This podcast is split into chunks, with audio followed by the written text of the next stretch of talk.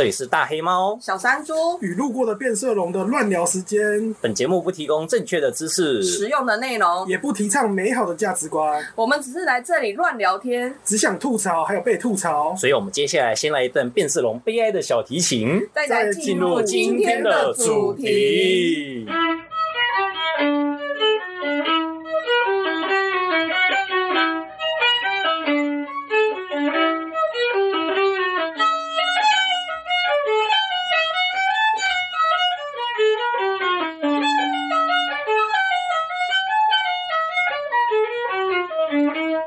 我是大黑猫，我是小山猪，我是路过的变色龙。哎、欸，今天我们来讲一个比较快速的小型主题。嗯，主题是什么呢？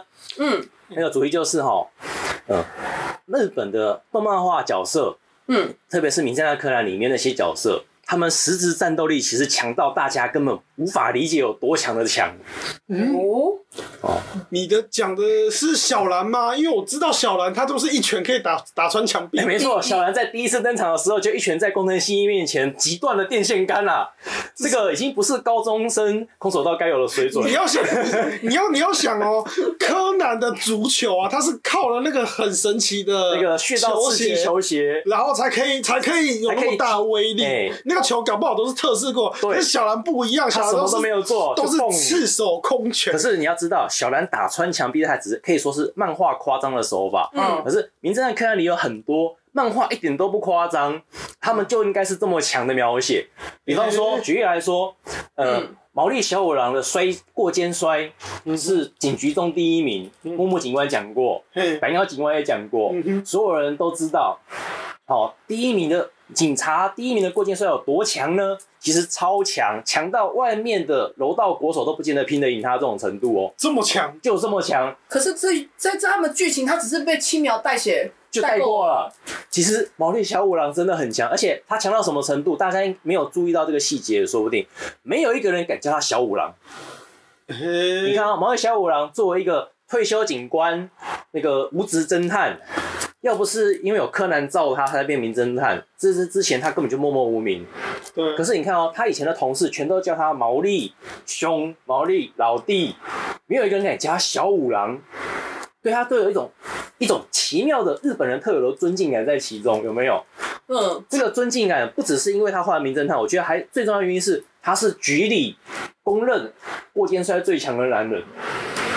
因为他是局里楼道第一把的扛把子啊！而且毛利跟木木他们的在的那个警察局好像是警视厅吗？警视厅直属吗？我记得好像是警视厅诶。那这样子的话，就是那个呢，就是、中央啊，对，等于是最高的，是警政中央啊。这对对对对对。然后那个另外一个。他轻描淡写，但其实超强的角色是谁呢？服部平次。嗯，服部平次不是说是高中生剑道冠军吗？对。你以为高中生剑道冠军没什么？大家要注意，他有一个设定的特征，他爸是大阪警署署长，对不对？嗯。他练剑道是在警局里面练，对不对？嗯哼。然后，警局里面练剑道的人出来打比赛，这个在日本是不可以的。不可以的。不可以的。为什么？因为日本警察的剑道跟外面的剑道是不一样的东西。哦。有多不一样？就是。在日本警察剑道里面的一段，他们可以吊打人家三段。哇，等级差这么多，差这么多，而且这还算是保守估计了。所以就等于是太破格，不准。是破格的。其实上，服部平次打高中生剑道根本是在虐菜。所以大家对柯南还有印象，会应该会想起来，唯一能跟服部平次打对手的是一个秃头的高中生，叫鬼丸猛，对不对？对。鬼丸猛是谁？是。名侦探柯南作者青山刚昌的前一个作品，有翻成九龙珠的，有翻成城市风雨和铁剑的，嗯，是铁剑这个漫画里面的魔王角色，嗯。嗯，果然某是里面的魔王角色，只有另一个漫画，那个战斗漫画的魔王角色能跟服部平次打平手哦，所以基本上呢，就是这个漫画里面最强的了，他其实是漫画里面剑道实力最高的，嗯哼，嗯，天花板。天花板哦，小五郎都会认识是天花板。那为什么会这个样子？为什么我现在会讲这样？因为大家要知道，在现实中，像现在还是一样，日本警察的训练系统，嗯，其实是跟日本的运动武术界完全不一样的。嗯，日本警察训练的东西叫逮捕术，逮捕术包含了柔道、剑道，嗯，然后你想的话，也有柔术、空手道，还有各式各样的器械。就是主要的是那两种，但是其他也要有很多东西。然后他们怎么练呢？他们是完全实战性的训练。嗯，那这个东西刚好这一季有一个动画叫什么？那个女警的反击。嗯，这个动画作品很棒。为什么棒？因为它是一种，它是一个报复社会的动画。因为这个这个动画原本是漫画，然后漫画改动画，也曾经改成日剧过。而漫画原作者他为了画女警的部分。女警的生活，他就真的去考进去当女警，这也太励志了。然后当完女警以后出来的话，就是再也不要碰这种职业了。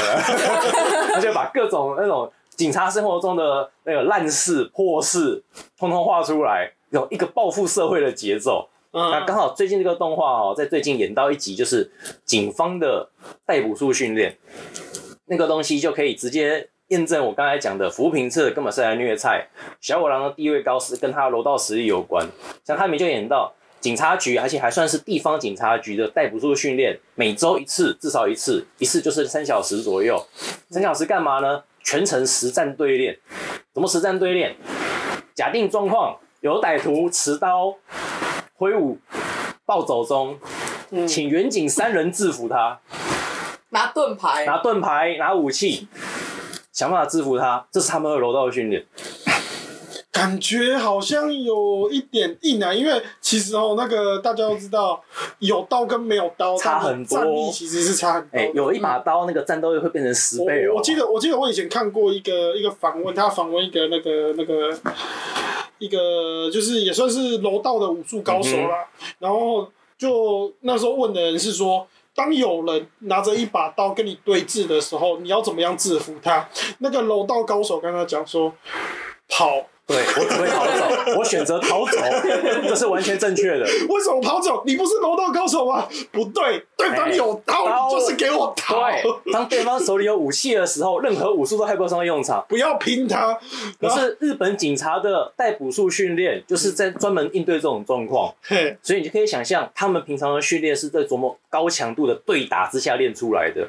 所以就是非常的高压的高压出来，哎，非常高压。所以那个我们可以看。看到那个每次哈，柯南没有办法，就是他没有办法，他们去处理的时候。当柯南的足球踢不死对方的时候，然后不能不能这样讲。当重要的时候，毛利小五郎就踹门过肩摔，踹门的时候，那一瞬间的过肩摔，全部的那个木木老弟啊什么，对，过来看他秀，对不对？每每个人全部闪。哎、欸，因为 他那一招太强了，哦，大家要知道，毛利小五郎的过肩摔真的不是开玩笑。而且我记得我曾经在他一集，不知道是动画，哎、欸，不知道是 TV 动画还是那个电影，嗯，毛利小五郎的过肩摔有多强？他可以一路摔五个人，嘿，快速摔，而且每个都是一本到底。对，然后每个人是一个倒地，而且对方我记得应该都有都有拿武器才对，对，对方都有拿武器。然后我那一瞬间终于理解，当别人需要拿枪，所有的东西戒备的时候，毛利小五郎冲出去。对方拿武器都没有在怕的时候，所以大家虽然说大家会开玩笑说，你这样看了跟变成格斗漫画，不是，对对对，不是变成格斗漫画，是它里面的每个角色都有超越格斗漫画的实力，好吗？而且是在现实中都这么强。重点是因为他他是很有考究，就还是有考究的。只是他把把设定讲的感觉好像很平凡，就是啊，他是什么那个什么第一啊。然后像那个他们的剑道也是一样，他们剑道也是全副武装，然后一个人可能要对抗好几个持刀歹徒这种程度。一个拿剑道竹剑的警察要对抗好几个持刀歹徒的这种实战对练，服务平是在练这种东西耶，不亏，难怪那个什么可以拿下那个全国，拿下全国高中冠军，还可以打赢隔壁那个鬼玩猛这个前魔王，不吹不吹，哎、欸，完全没有在吹的好吗？嗯、而且这完全是虐菜，为什么？日本警察的柔道跟剑道与外面运动比赛用的柔道和剑道是分开的，他们是完全不在同一个量级上。嘿，就是就是他们的比赛必须分开，你不分开，你就是在虐菜，你就是没有道德，而且他们练的东西完全不一样。那这个为为什么会这样？是是有什么是有什么传统吗？哦、这个这个就跟日本警察系统现代警察系统的建立有关系。嗯，大家知道日本现在警察系统其实是明治维新以后维新政府建立的东西。嗯，那刚建立的警察系统，他要找谁来当警察？大家马上会想到谁？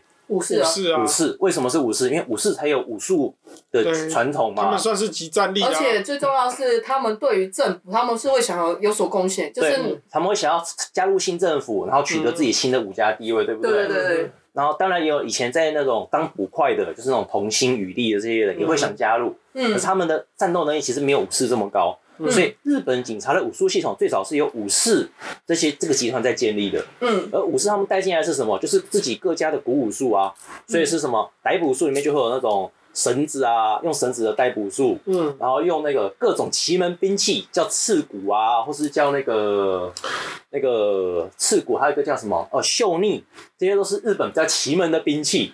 你这样子就解释了一件事情，因为因为长期以来我一直有一个不太明了的地方，就是说为什么日本的在从这个封建时代，就是比较前现代的体制转变到现代体制的时候，他们的警察可以这么的有秩序。因为就是武士嘛，因为这其实。这其实大家觉得好像理所当然，但是其实有点难想象。嘿，就是说，因为你在前现代的时候，你如果真的，你如果要，比如说你要招募警察，比如说像那时候中国也是要建立警察，对啊，其实中国警察做的乱七八糟，其实其实其实招不起来，因为你那个训练什么都是很困难。对，你不知道找谁训练，第一个问题，第二个训练内容是什么，你也不知道。可是如果你看像日本一样，他就是从那个武士阶层就上来，武士阶级做做基础的话训练，那其实训练的好就就就很简单，因为他们都是一都是武士是都是武士家后代，所以武术已经有了，所以只剩下二要用什么东西当基本的共通技术而已。那这些家伙，这些武士世家来的家伙，就在他们的警政系统里面开始研究，我们要用什么技术作为警察的共通训练技术。不能只有你们武士会，我们还要将来要招一般人进来。这个时候就要讲到一个跟柔道崛起有关的历史小武术历史小故事。嗯，日本柔道刚开始的时候，就是讲道馆的柔道刚开始的时候，是被所有柔术门派。看不起矿虽小的，常常会有人上门踢馆，这么惨？对，常常会有人上门踢馆。然后这个后来踢完到最后哈，因为他们在争夺那个楼数墙还是楼道墙的这个过程哈，日本警政系统也要找一个安全的徒手战斗技术，让我们可以把犯人活的活着逮捕。哎、欸，等一下，柔术跟柔道的差别是在哪里？柔术它包含了很多技术，像是那个拳打脚踢。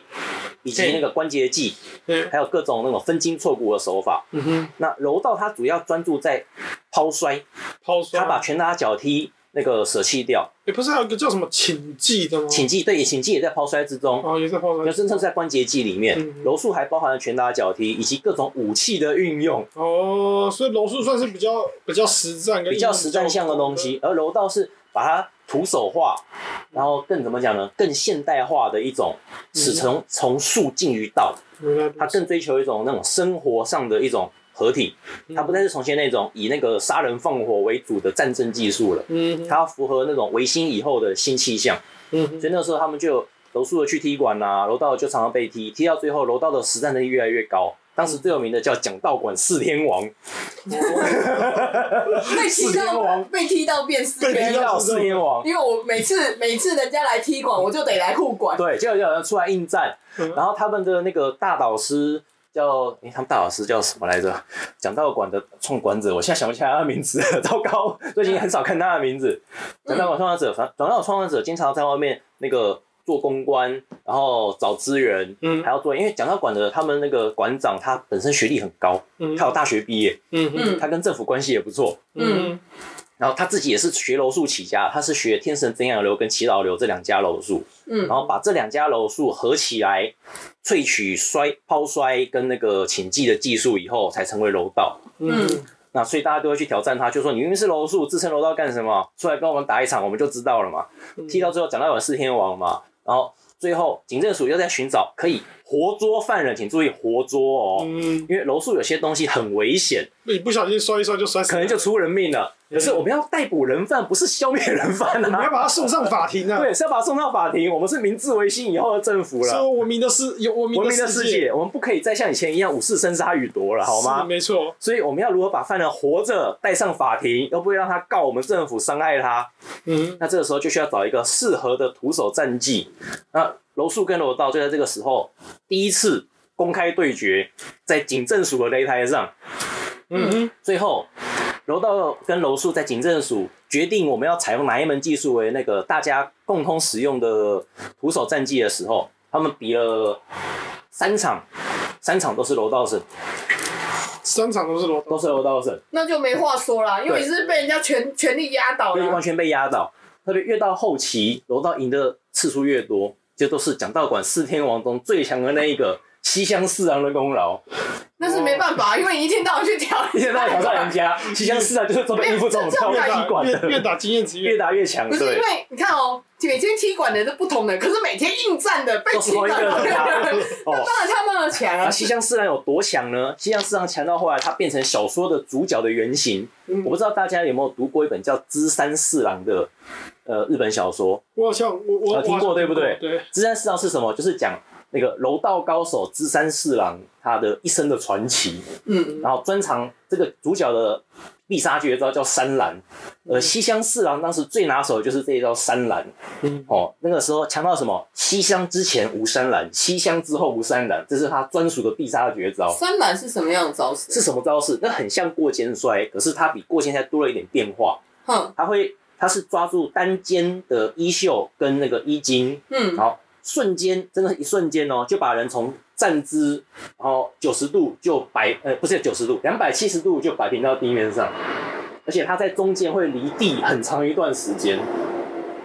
哇！不晓得现在有没有影片可以看，可以参考。这个影片，请大家去那个泥丸上面，YouTube 上面搜寻讲道馆。柔道讲道馆有在 YouTube 上开他们自己的频道，里面有提供各种范例。可是既然四郎以后没有三郎的话，请将就现代版好吗？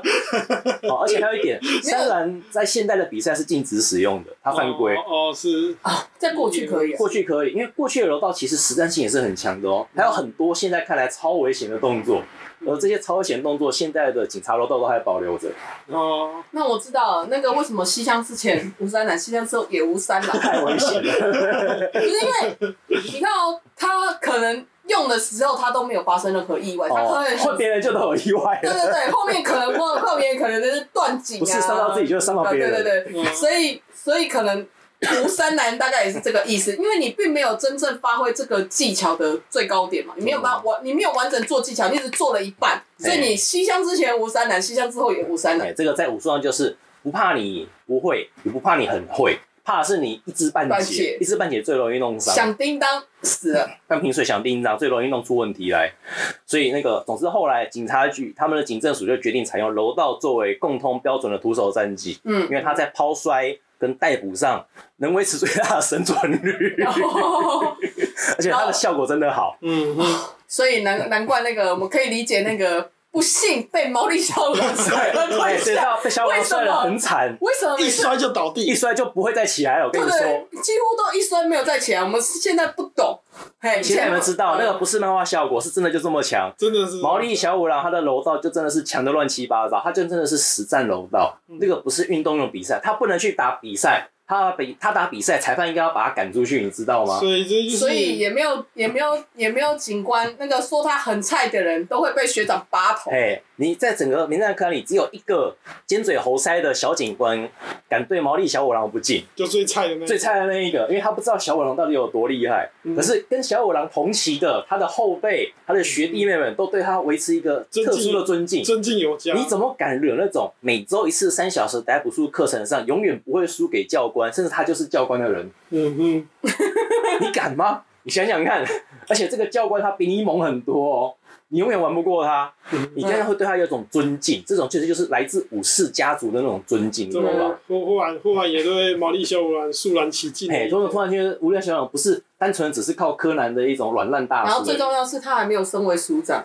他换句话说，这个用另外一个作品，那个什么魔法少女娜罗哈，就是他永远是前场前线的那一个冲锋队长。就是那里面有三三大三大角色，魔法少女娜罗哈有三个魔法少女超强，嗯，啊，一个直接升上去了，变成了少八神八神疾风升上去变少将，长大后变少将，很高，对不对？那时候他神才十七八岁而已，然后还有一个升上去当中间管理层，贝特，哎。然后最后一个主角纳洛哈哈，他永远待在前线当那个战绩教官，嗯嗯，而且是空战战绩教官。你也难怪毛利会退休，对，难怪退休，最糟的就是他，就是升不上去了，升不上去了就卡死在这里啊！我明明实力那么强，对，永远永远上不去啊！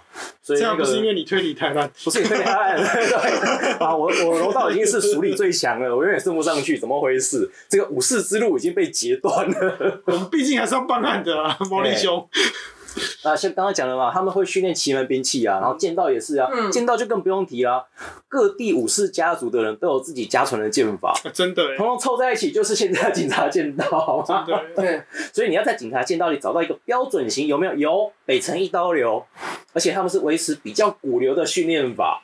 所以他们的训练强度异常的高，不是真的打下去会断手断脚等级的东西。嗯，所以警察见到的护具其实比外面看到的护具厚不少。这让我想到以前好像有一个是画那个剑道的那个漫画，嗯、就是小学生开始练剑道，然后三四支箭啊。一开始是什么男女都可以，男女都都可以混打。嗯到国中以后就不行了，国中以后就不行了，然后分道，然后到最后男角最后一定是去报考那个什么警校，警察学校，因为只有警察能收他了，对他不能再打一般比赛，他会打死人的。对，而且讲到六三四之剑，这边以以前翻好小子嘛，嗯，六三四之剑里面主角六三四，呃，虽然写六三四，但其实是读成木沙喜，就是五藏，嗯，他的。好基友加终身的宿敌修罗，他其实是从小练警察剑道长大的，居然还打输他，对，居然还打输他，所以才会变宿敌呀，懂了吗？嗯，然后难怪你就可以理解那个剧情，为什么每次他打输他的时候，他都觉得很干，因为他是练警察剑，这个就是为什么回家会被罚跪？对，这个就是最早的塔矢亮对近藤光，你懂吗？这哦，对，也是也是也是，没有，这是这是剑道版的塔矢亮对剑道版塔矢亮对近藤光，为什么？塔矢亮输了，他会觉得很火大，很干，因为我爸是名人，对我从小被我爸名人一起一直一直知道长大，我他妈吓输你一个半路出家不认识的小鬼，怎么可能？你一定作弊，你不是打了针就是吃了药，没有，他只是鬼上身。名字取得好啊，哎、欸，名字取得好。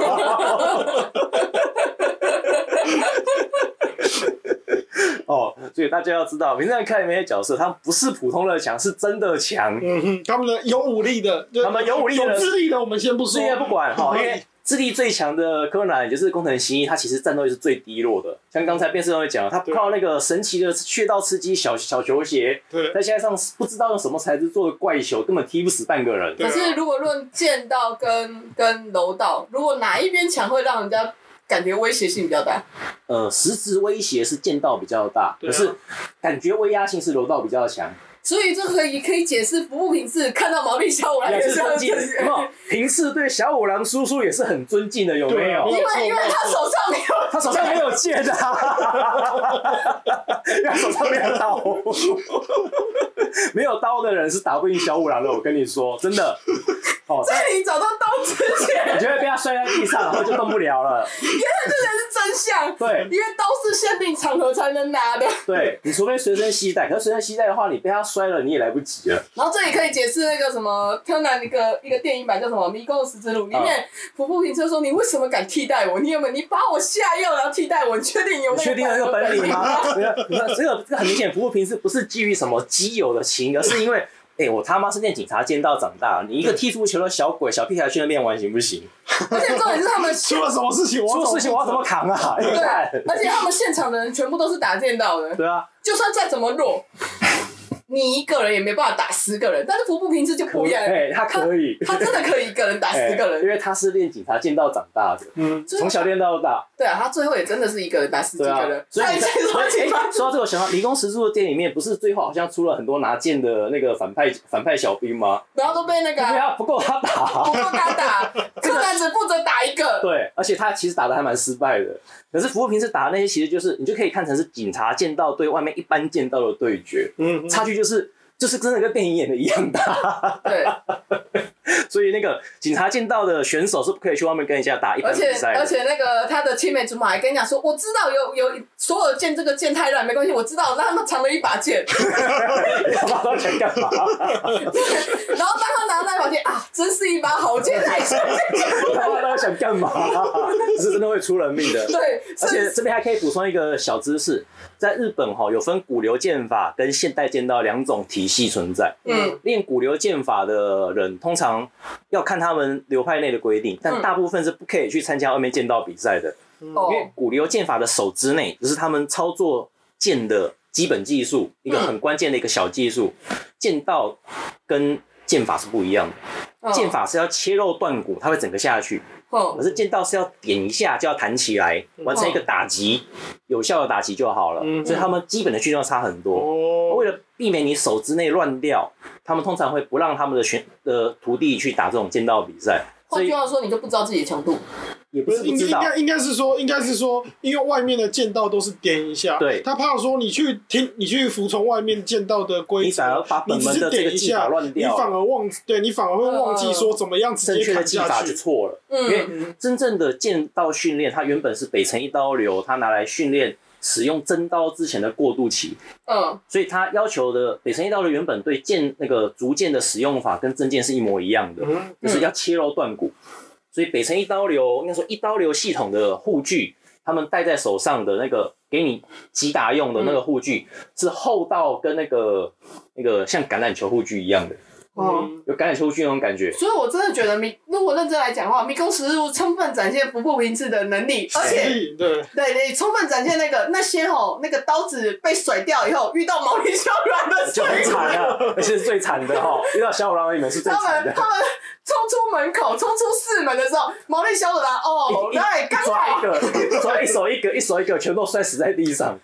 后面是不是开玩笑的？然后说，哎，为什么你们这么弱？就算就算基础体能，对，大家应该会想说，为什么那个《名侦探柯南》里面的反派组织战斗力看起来都很异常低落？没有，其实不是，是他们对手太强了？是主角这一方的战斗力太高了。哦，这不是他们反派的错，请大家要谅解他们。哦，我手上没有武器，我们现在逃跑总行吧？基本体能逃跑总行吗？嗯，毛利小五郎说啊，你的逃跑的这个姿势刚好。哎，而且还要知道，日本警察是专门在跑步的。这个倒是，这个倒是，这个也有听说。这个不只是戏剧这样演，他们训练也是常常这样子。嗯嗯。你要嘛柔道过来跟那个长官跟教官对摔个一小时，不马去训练跑步跑个三小时。嗯嗯。不管哪边都很痛苦就是了。确实啊，而且以他们的那个环境来说，哇，不太像台湾说说有什么机车代步啊，或什么各式各样。他们代步还蛮麻烦的。他们代步很麻烦，然后。你看到很多他们骗子，基本上都骑着脚踏车，骑脚踏车也是需要体力的。我记得，我记得我有听那个日本人讲讲过，讲解过他们的那个警察，就是说，嗯、那种他们他们那个骑白色白色警车的那种警察是有专门的称呼的，嗯、就是说他是一个很特殊的单位。是哦，对。哦。那所以其他一般警察基本上是徒步就对了，对，是没这种配备，不像我们还有电动车，根本没这种东西。而且就算没有电动车，你去租 U-bike 也是一样可以充的。对啊。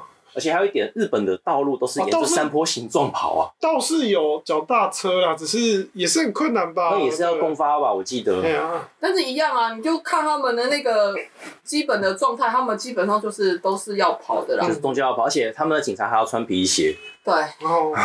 还不能穿运动鞋。其实我们警察也是穿皮鞋。我们穿，我们有穿运动鞋。我们有分哦。制服警察要穿皮鞋，看你的服装。可是便衣可以穿运动鞋。不是服勤的时候，对，服勤可以穿运动鞋。巡逻的那个警察其实也都穿运动鞋，你仔细看，其实也都穿运动鞋。只是深色，是不是？对，深色，不然就是那个公发的那种，像那种军队用的那种风格一样。哦。就台湾的警察，其实在装备上是比日本 free 一点的，free 不是好，是 free 哦。嗯哼，相对比较自由。对对啊，台湾的警察训练其实也是从日本那边承袭下来。嗯，所以那个我们的警专、警大那一边，他们也都是练柔道为主。他们柔道也跟外面的运动柔道不太一样。马上没，但是马上就没有练剑。没有没有练剑道了，我们就主要是靠柔道而已了。因为现现实中你也没有什么剑，也没有台湾的空间，也没有什么可以让用剑道的空间吧？也不只是这个问题啦，你想想看，要是今天。新闻报说，哈，台湾警察以剑道技术拿着扫把，呃打倒了嫌疑犯。不太能看欸。有没有发现这个一定会被一定会被抨击到天上去？对啊，因为你警察怎么可以持械攻击人犯呢？嗯，警察不可以直接攻击犯人吧？也应该也是警棍啊。其实警棍不就很长吗？警棍其实短短的，警棍大概一个一个手臂长。对了，也是啊。确实啊，就是在台湾的观点是，警方是不能持械。对啊，就是警方持械击倒犯人，虽然是击倒犯人，但是大家的观点觉得很差，有没有？嗯。可是如果是警察徒手将犯人逮捕，是感觉很帅，就会被大家吹捧了。嗯。所以那个大家台湾的警察其实还是练柔道比较多。嗯。然后另一点是，我们的警棍技术其实是有瑕疵的。哦哦，因为那个警棍技术，它呃要进到实战需要更多的训练，而通常是不可能练到那个程度。因为大家就就警察就缺人嘛，没也没有那个时间，没那个时间，对对啊，我们不可能像日本一样每周还训练三小时啊，嗯、还要踩实战训练了。靠。案件都不止三小时啊，还是你一写报告的时间都不够，你还要来训练三小时，你是在开玩笑。而且而且听说那个，听说最近还可能还要再加个训练，要背那个刺针飞弹。不是就有人在提啊？对，我觉得在提。就是说刺针飞弹平常要放在哪里？说要 放在警放在警察局？为什么警察局要把刺针飞弹？我们的犯人有多可怜？有事没有？就是说，万一有事的时候才有办法，警察才有办法发射。对。可是我觉得，就如果真的过了，会变成一个很棒的创作的梗，你知道吗？当有犯人敌死不从的时候，哎、欸，把局里那个东西拿来，刺针飞弹，再也没有人犯敢抵抗了。点点点。呃，然后日本就会更爱这个梗。我跟你说，因为日本人一直觉得台湾人个个都是战斗集团。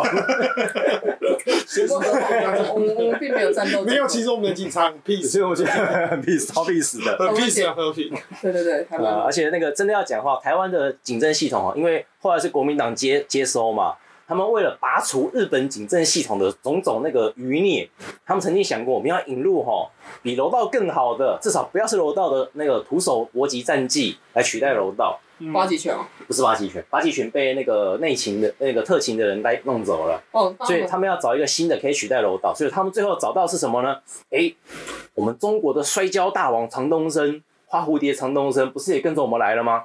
找他来顶砖，叫保定快跤。保定胶这种实战的战争技术，一定比楼道那种小日本的东西好用。嗯，可是保定胶有一个致命的缺点，就是它太致命了。哦，作为战争技术来说，它是无懈可击的。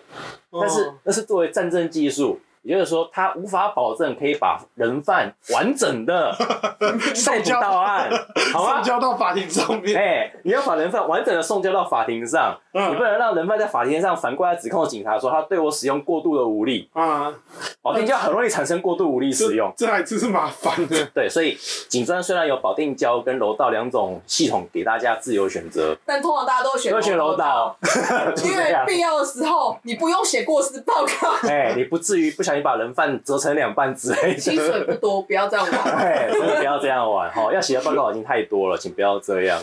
但台湾的警察是真的很痛苦的，有热情的人会变得没有热情，没有热情的人会变成老油条，这都是环境逼出来的，还蛮真实的。不要怪他们，因为日本警察其实没好到哪里去，所以一开始才不会讲说女警的复仇，这个我很喜欢。它充满了对社会的报复，呃，就是你对于那个行业的绝望。对的，大家同时也展现出哈，日本警察的战斗力训练是多么的严苛。嗯，那从这边大家要想到，你是看柯南里面那些角色是真的战斗力超强，是真的是真的有料。哎，所以各位哦以后在任何的动漫画创作，日本的看到哈，警察的角色而且很能打。请相信他，他真的很能打，真的都不是开玩笑的，不是开玩笑的。哦，要对日本的警察的战斗力保持一份敬意。对，好，他们的剑道跟柔道不可以去外面跟别人比赛，嗯，绝对不可以，违反道德，违反战力平衡，嗯嗯，啊，那是绝对的。这个这个这个时候我们就要看另外一部，虽然是搞笑《乌龙派出所》哦，两津勘吉这个人也是他妈的能打，而且又长得超壮。大家看梁金只会想说他很闹，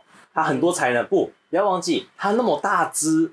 他其实战斗力也很强哎，而且两金看吉常常骑着脚踏车到处乱跑。对啊，没错，他的耐力，他的耐力很可怕哎，他的肌耐力、爆发力、战斗能力。徒手搏击呢应该都是吓死人的，还有防御力，对，还有防御力，对，哦，你在路上看到两斤重的警察，最好还是要跟他保持一个。这时候你就要回顾那个过年篇，过年要发年终奖去载一个正的人去追他，用尽各种方法，然后极端武器。这也是为什么两金永远不会死。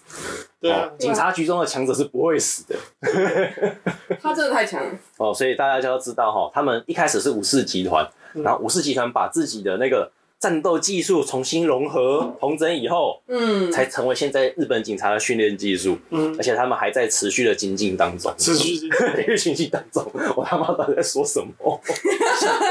下次下次大家那个疫情结束去日本的时候，记得请看到日本警察要敬礼哦，对，请请对他们尊重一点，要对他们尊重一点，因为然后不要太靠近他们，对，不要太靠近他们，因为。你看到那些瘦瘦弱弱的日本警察，嗯、他的段数可能比你高上十倍。好、嗯，请对他们保持一个尊敬，请把他们当成一个真正的武术高手来看待，是真的那个攻击是有真的有攻击能力，就是他们在路边很很狼狈的在那边用很小的声的赶猫啊，很小声赶猫，是 很小声的说这个请往这边走，请大家不要推挤，那是职责所在，不得不这么做。